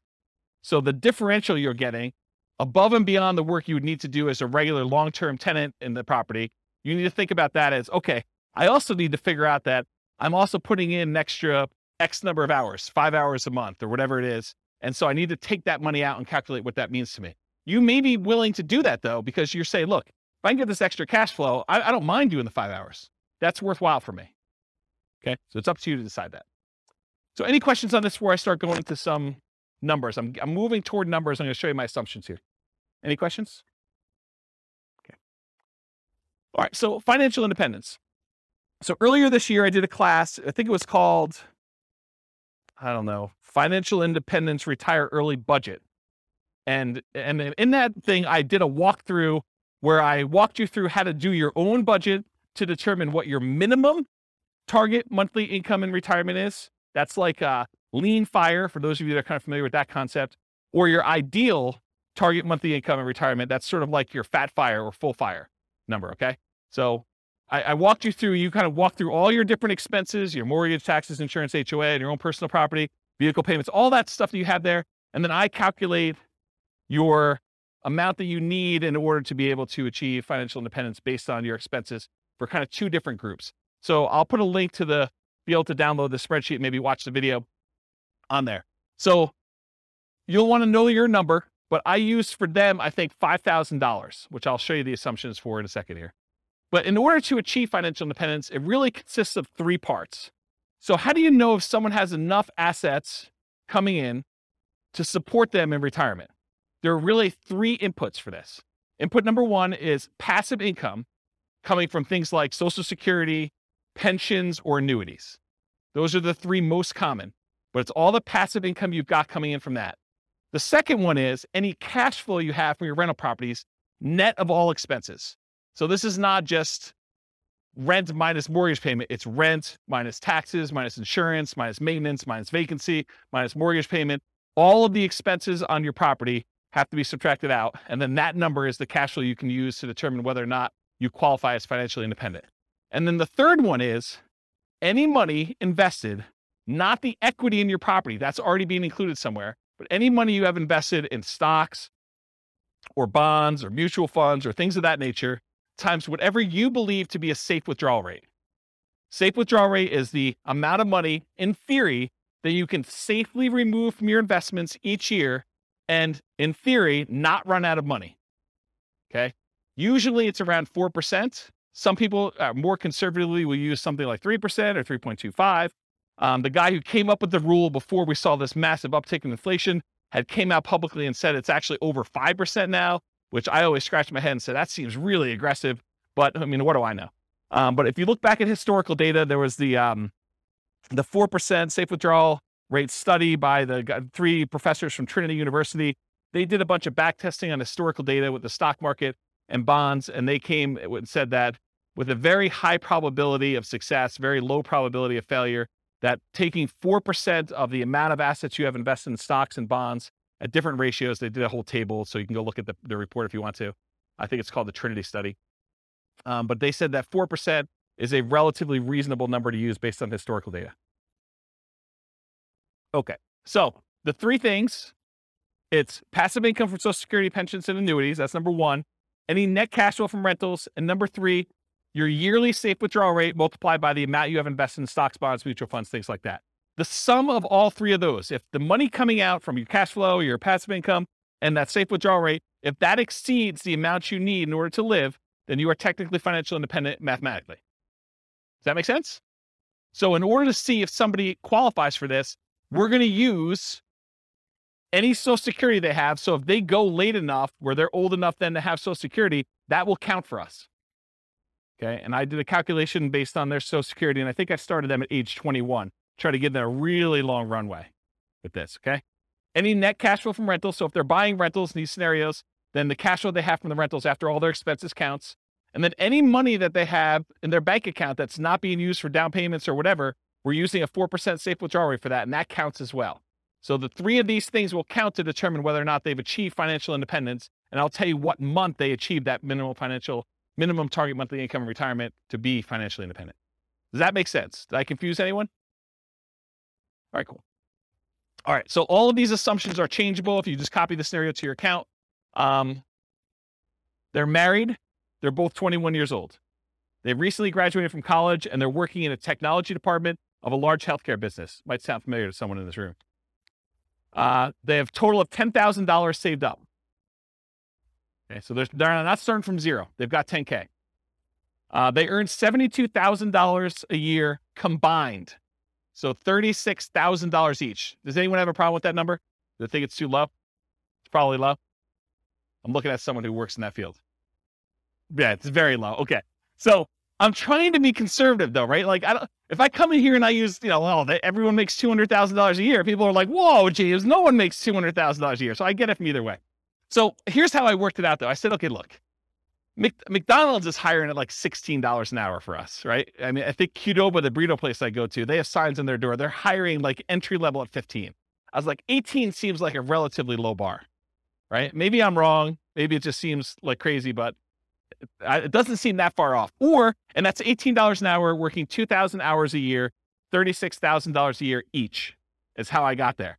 Or you can say, look, if they're really as motivated to achieve financial independence as I, as you say they are, then you know, 2,000 hours a year is like part-time work, in my opinion. I mean, there's other people that's gonna, they're going to be offended by that, right? I'm going to get hate mail, you know, like oh, I can't work more than $2,000 a year. I mean, 2,000 hours, that's like the first six months of the year for me.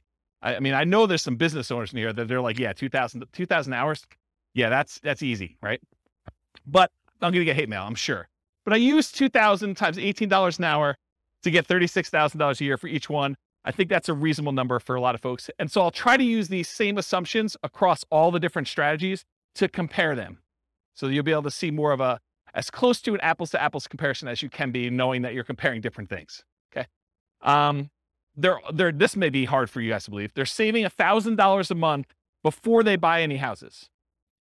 Okay, so between the two of them, they're saving uh, twelve thousand dollars a year on a seventy-two thousand dollar income. That's pretty aggressive, but they're motivated to achieve financial independence. In fact, I say that they're obsessed about achieving financial independence so they can retire early. They want to fire. They want to find their best path to financial independence together. They're both taking Social Security at age 67. That's what I modeled it at and Social Security was estimated based on them working until the full age of 67. You guys all know that if you stop working earlier than 67, your amount of benefits actually goes down for Social Security, though, right? You guys know that, right? Like if you don't put in enough, then you don't get the whole thing. It goes down. Okay. So I've assumed, though, incorrectly, that they've worked till 67. So, so if they get to the point where Social Security kicked in and it matters to them, that will be a factor. But if it's before that, it really doesn't matter anyway, because they've then achieved financial independence without Social Security. Okay. Any questions on the changeable assumptions? Because you can go in and change these. You're like, hey, look, 70,000, 72,000 a year is crazy, James. I don't know where you got the number from. Nothing? Okay. This is the worksheet you have, the loan types. I'm just pointing out that when they do the 15% down loan, I'm using 6.75%. That's what I got yesterday when I called my lender as the interest rate for a 15% down loan. And in order to do that, they had to pay two points to get that loan. They wouldn't they wouldn't give us a par rate. They wouldn't give us a rate where you didn't have to pay any points. If you're doing 20% down at 6.625, there's there's two points for that as well, but there's no PMI. And then if you put 25% down at 6.5%, that's par. There's no points required in order to get that rate, and there's no PMI on that one. Okay, so that's the interest rates I'm going to use if they were, you know, when we cover Nomad next week, we'll be looking at these conventional loans and you'll see the interest rates for those, what they are. For example, putting 5% down is 5.5% versus 6.75 or 6.625 or 6.5. This is why having put putting only 5% down starts to look attractive is the interest rate so much better. We'll cover that We do Nomad. Any questions on this before I go on next slide? Okay, cool more changeable assumptions. I modeled this out for 60 years. So if for some reason they don't achieve financial independence, it's possible they achieve it after 60 years. Okay, so 720 months, 60 years. So they'll be 81 at the end of this modeling. Um, based on their income, I think I looked it up. It should be about a 17.85% effective income tax rate. That's what I've estimated it to be. I'm assuming a 3% inflation rate over a very long period of time, guys. 3% is reasonable. I know we've seen crazy numbers recently, but look out long time in history. 3% seems right about there. Uh, 5.5% mortgage interest rate for the owner occupant, but they're not doing owner occupants except in some examples here, but they're doing the investor rates, which are listed on your spreadsheet. They have a 4% safe withdrawal rate number. They have $5,000 minimum target monthly income in retirement. So they're trying to get to the point where they have $5,000 a month in passive income from those three sources in order to be considered financially independent. And I do adjust for inflation. So it's $5,000 today, but in the future, it may be seven or eight or 9,000, depending on what time it is. Okay. And why did I pick 5,000 when they're making $6,000 a month? Because they're saving a thousand. So I want them to be at the same level of lifestyle, not at the same income. So they're not saving a thousand dollars anymore. They're only saving nothing because they've already achieved financial independence. So we're trying to get them to the point where they replace their standard of living, what they're actually living on. And I've also said, hey, look, when do they get to the point where they can live a $10,000 a month lifestyle, which I don't even think I showed you numbers for that today, but I do run that math and show you when they've when they're earning twice as much. Okay. Any questions on these changeable assumptions? You can change all these too. Okay. So for the property, what kind of property are they buying? So here's the assumptions for the property. It's going to be a $375,000 property value and it goes up at a rate of 3% per year. So it's keeping pace with inflation. It's not going up faster than inflation. It's not going up slower than inflation. It's pretty neutral. We're going to do three different down payment scenarios. I'm going to do a 15% down, a 20% down, a 25% down one. And I'll show you the results from each. With the 15% down, there's PMI. I told you that.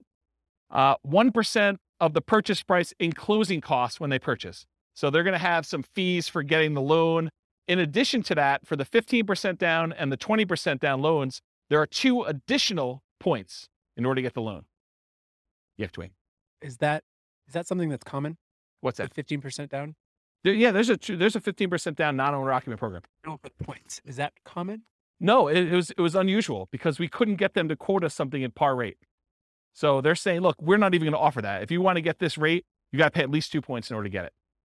So it's just a, a kind of condition of our normal market right now. And you may be able to go to another lender where they'll say, you know, it's not 6.75 or whatever it is. It's, it's, you know, 7%, but it's par. They may come back and say that to you.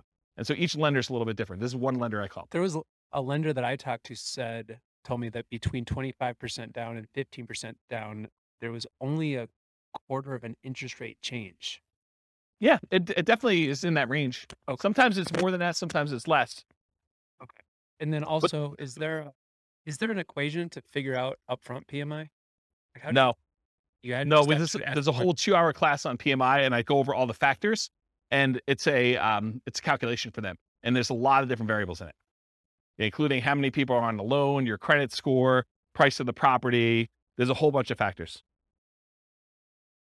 Yep. All right, cool. Uh, no seller concessions. They couldn't get the seller to give them any money toward closing costs. Uh, interest rates, I already talked what those are 6.75 for the 15% down, 6.625 for the 20, 6.5 for the 25% down, and the 15% has PMI. Uh, doing 30 year loans, 360 month loan term. Uh, we assume $2,600 per month in rent, but rent increases at a rate of 3% per year. So rent is also keeping pace with inflation. It's not going up faster than inflation. It's not going up slower than inflation. So property price and rents are going up at the same rate. Uh, 3% of the monthly income is assumed for vacancy. So we're assuming that they're doing a really good job with property management and that they are starting, you know, 60 to 90 days ahead of the property becoming vacant to make sure that they have minimal vacancy on their property. 10% of the monthly income is assumed to be maintenance. Uh, I'm assuming 0.75% of the value of the property each year is the property tax rate. So that's about $2,800 per year in property taxes at the start. And it changes as property values increase. So around here, that number doesn't seem to be that low or it doesn't seem to be that crazy. In other markets, they're hearing that and they'll be like, yeah, per month is the rate for that. Or they may be like, whoa, that seems really, really high. So tax rates vary considerably across the country. Point four, and you can change this. 0.4% of the value of the property each year is the assumed property insurance rate. So based on a $375,000 property value, that's about $1,500 per year in insurance. And again, that changes as property values go up too, because insurance should cost you more as your property value is worth more to continue to insure that property. Because if it burns down, they got to replace it. So this is a residential property, and 15% of the purchase price is considered the value of the land. We use that when we're calculating the depreciation benefit. Any questions on the property assumptions?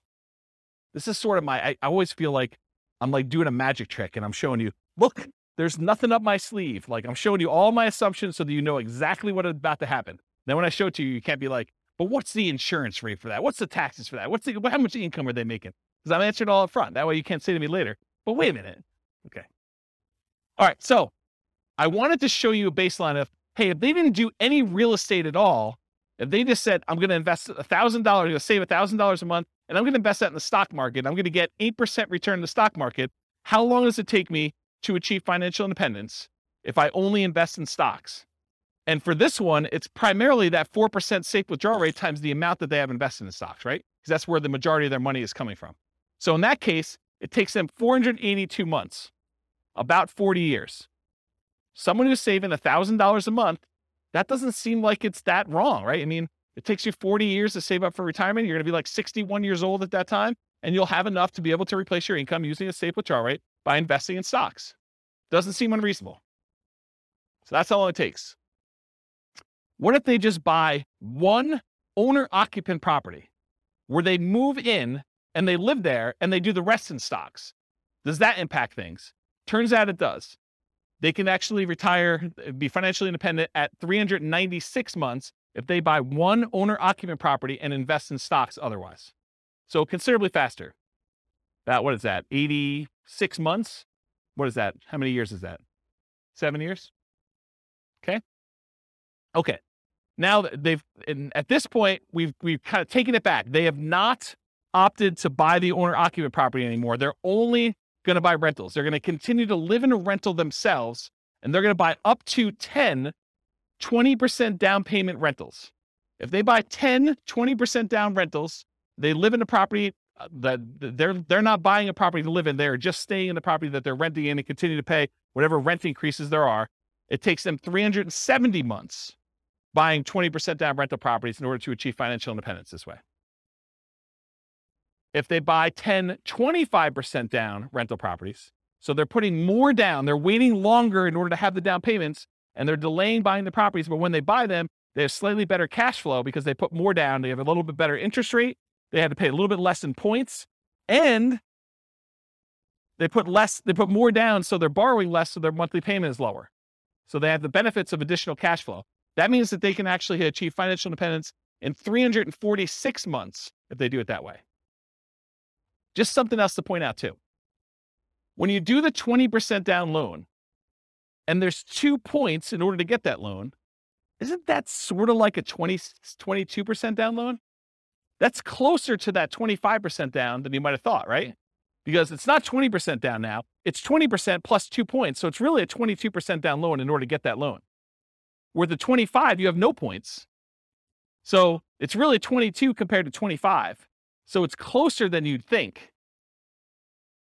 Right? You have a microphone? Microphone? I- guess it'd be on the uh, am- amount that you're taking out the loan, twenty-five percent on purchase price, but That's right. It's a cost for one of them, and the other one you're actually getting even more benefit by putting more down. right, so it would might be two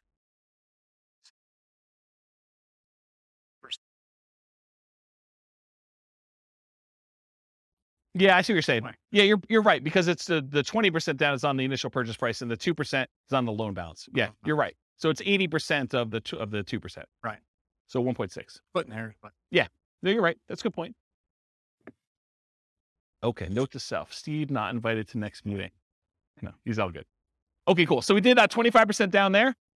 What if they do fifteen percent down? It actually goes up. It matches what they did with the twenty percent down at three hundred and seventy months. So it's actually slower for them to do 15% down than it is for them to do 25% down. But it's the same as if they did the 20% down. Okay? To rent or buy. So, right now, this couple is living in a place that costs $1,800 a month. Remember, the rent on the property that they're buying is $2,600 a month. So they're living in a lower quality house or getting an amazing deal from somebody. But if they were to buy the property, their expenses would increase quite a bit. In fact, it would go about $600 a month higher in their cost to buy that property. So instead of saving $1,000 a month if they keep renting where they are, they would only be saving $420 a month when they buy a property to live in. So by buying a property to live in, yeah, they have a little bit higher standard of living, a little bit nicer house that they're living in, but they're also saving considerably less, which is going to impact their speed at which they can acquire properties. So should they rent or buy? Well, what if they owner occupy, buy one property to live in, then they start doing their 20% down payment rentals? Well, if they do that, it takes them 394 months to achieve financial independence. Before, if they didn't owner occupy, they were able to do it with 20% down rentals at 370 months. So it takes them two years longer if they decide to owner occupy and live in a little, little bit nicer property to achieve financial independence. What if they do 25% down? In that case, it takes the same exact amount of time 394 months. That's if them buying a property to live in and then saving up to do 20, 25% down payments to do that. Huh. What is going on at 394 months that they're both the same? We'll come back to that. And then finally, if they do 15% down, it's still 394 months. Why are they all the same? Does anyone know why they're all the same? Why are they, why is putting, if you're going to own or occupy a property, but then you're going to buy 20% down, 25% down, or 15% down properties, why are they all the same 394 months to achieve financial independence? It's not that they all get paid off, it's that their owner occupant property, they bought it not immediately because they didn't have enough for down payment. So it took them a little while to save, but their owner occupant property gets paid off at that point. And when you actually have your owner occupant property paid off, you no longer need $5,000 a month to maintain that same standard of living. You actually are $5,000 a month, whatever that mortgage payment was less. So your target to be able to achieve financial independence now drops. You no longer have to be able to afford that mortgage payment. You still need taxes and insurance, but not the principal and interest part. So that happens at month 394 because now they no longer have a principal and interest part of their mortgage payment. So the threshold for them to be qualified for financial independence is now lower. So they achieve it. Does that make sense? Okay. So why are they similar? Paying off your primary residence reduces the amount you need to qualify as financially independent.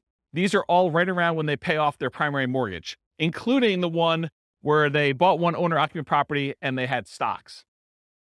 Because that also lowers the threshold then too. Okay. Any questions on this?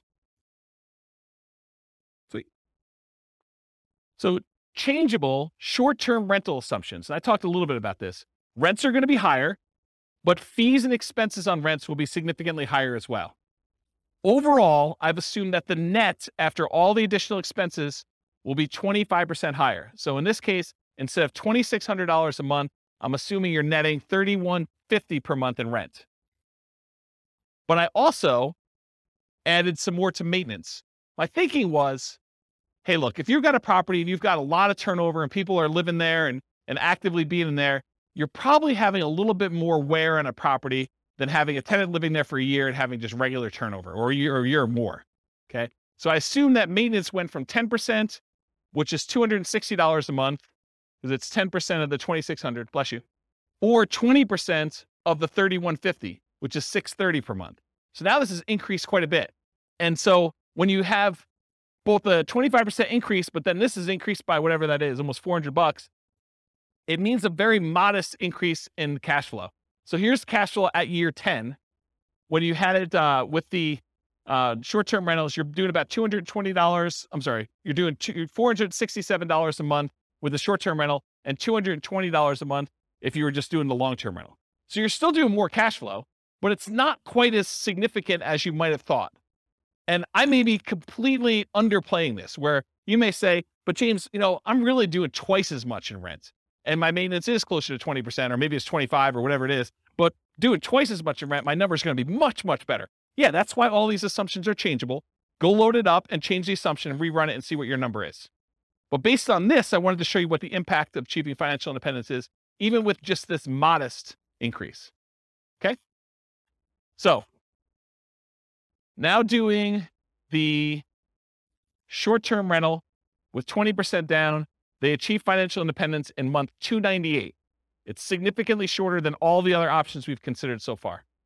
So getting that extra rent matters. And then 25% down, it's 285 months, which is even shorter. And putting 15% down, it actually is the same as if you bought 20% down rentals. Okay. So it does increase it. The best one is doing 25% down for short term rentals. And then what if you owner occupy and then do short term rentals? Those are all right here. Buy one owner occupant, then short term rental, 20, just 20%, 25 and 15%. So it bumps it back up to 346 months for the 20%, 334 months for the 25% down, and 345 months for the 15% down. So it's sort of what you'd expect. Any questions on that? That's it. I will stick around for questions. I got applause, right? Any questions on any of that? Overwhelming, micro. See, Yeah, I don't know how many people will care about this question or the answer to it. Um, it was sort of related to PMI.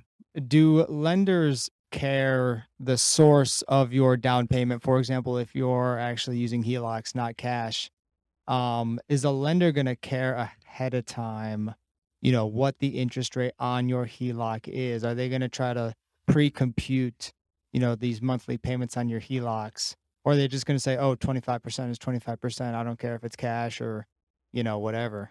Yeah. So that that's a really good question. I'll answer a couple parts of it and then tell you definitely talk to your lender to find out. Okay.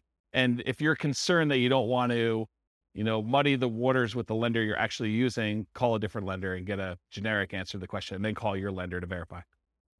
But here's how I would think about this.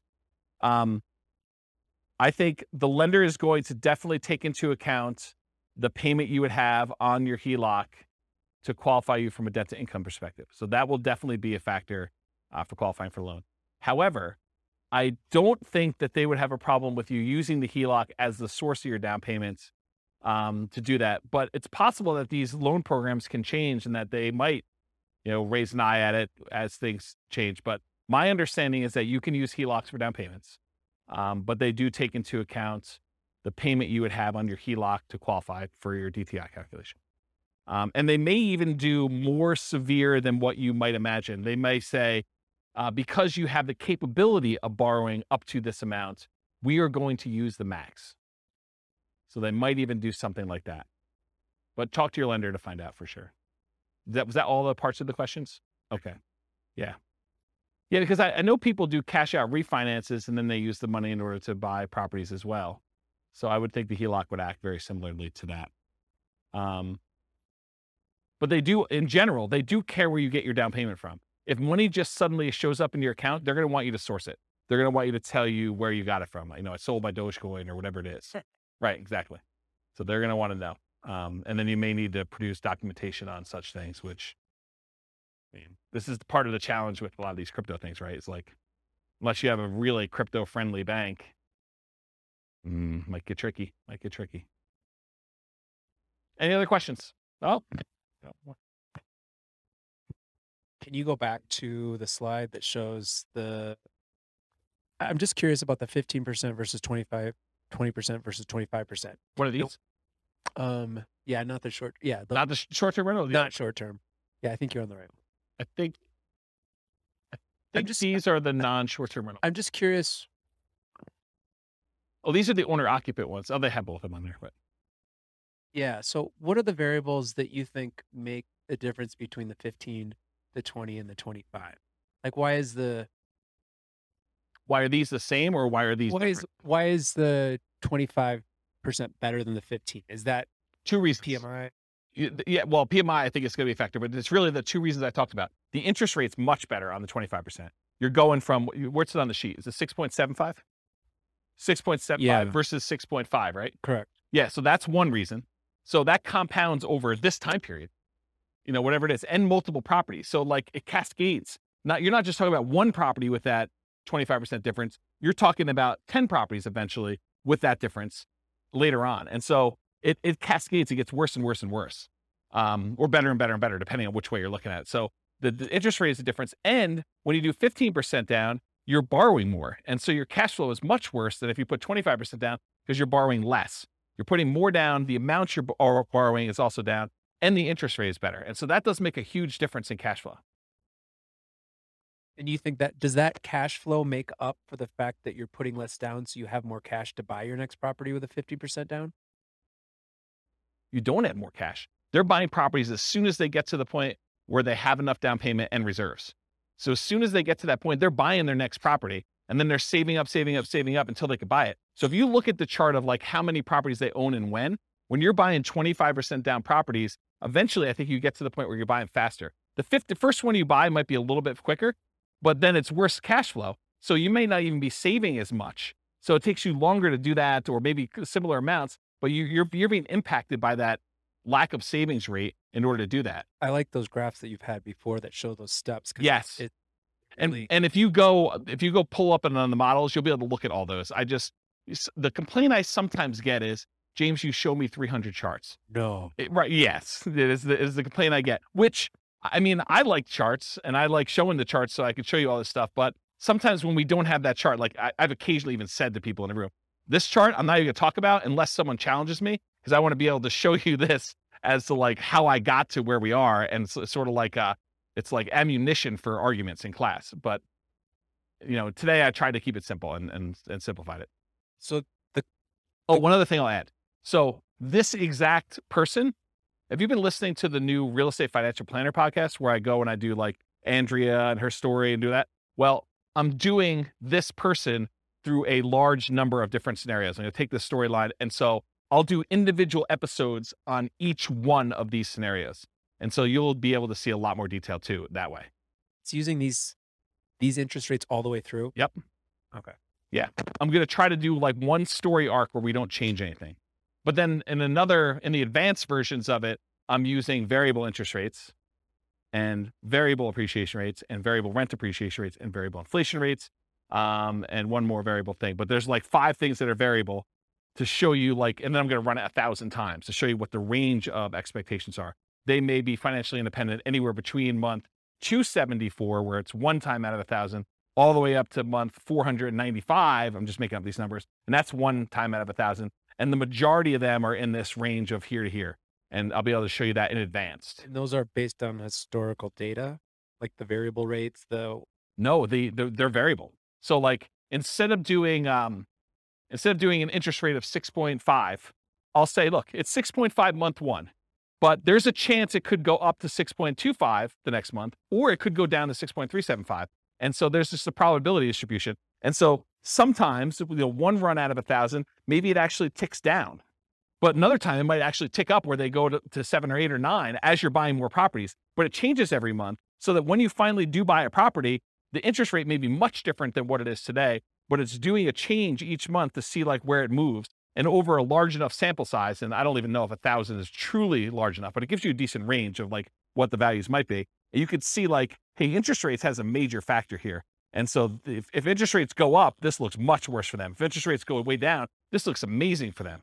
And so you can now see some of those things happening with interest rates, with rent depreciation rates, because what happens if the market softens and they're getting better deals as they're acquiring, and then it turns around and they go up? What happens if prices go up when they're buying, and then it starts taking off when they, you know, kind of get to the point where they have 10? All of those things can happen in those runs as well. And it combines with rent appreciation and price appreciation and interest rates and inflation rate. And well, there's an, oh, the stock market rate of return is also random.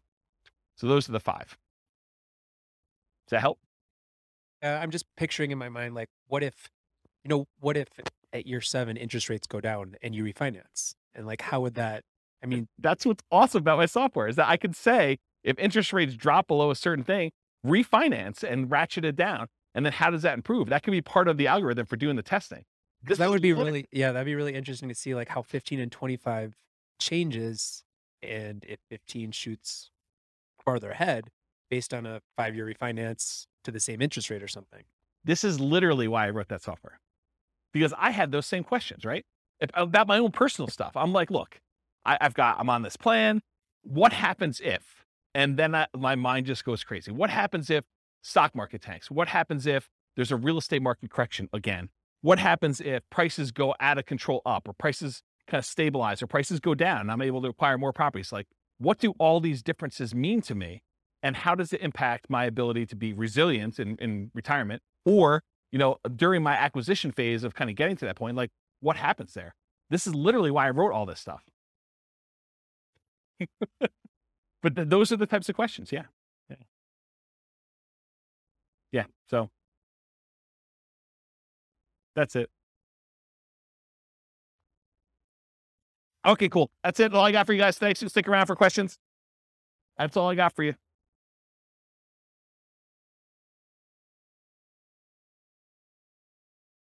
With home prices up, mortgage interest rates up, and rents up, but not quite enough to counteract the higher prices and interest rates.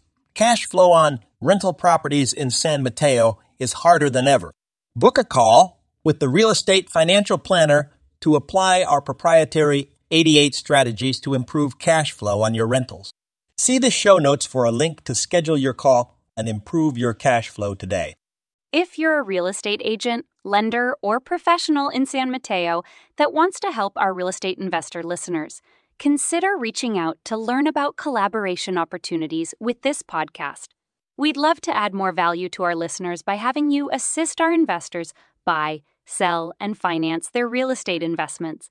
See the show notes to schedule a call to discuss collaboration opportunities.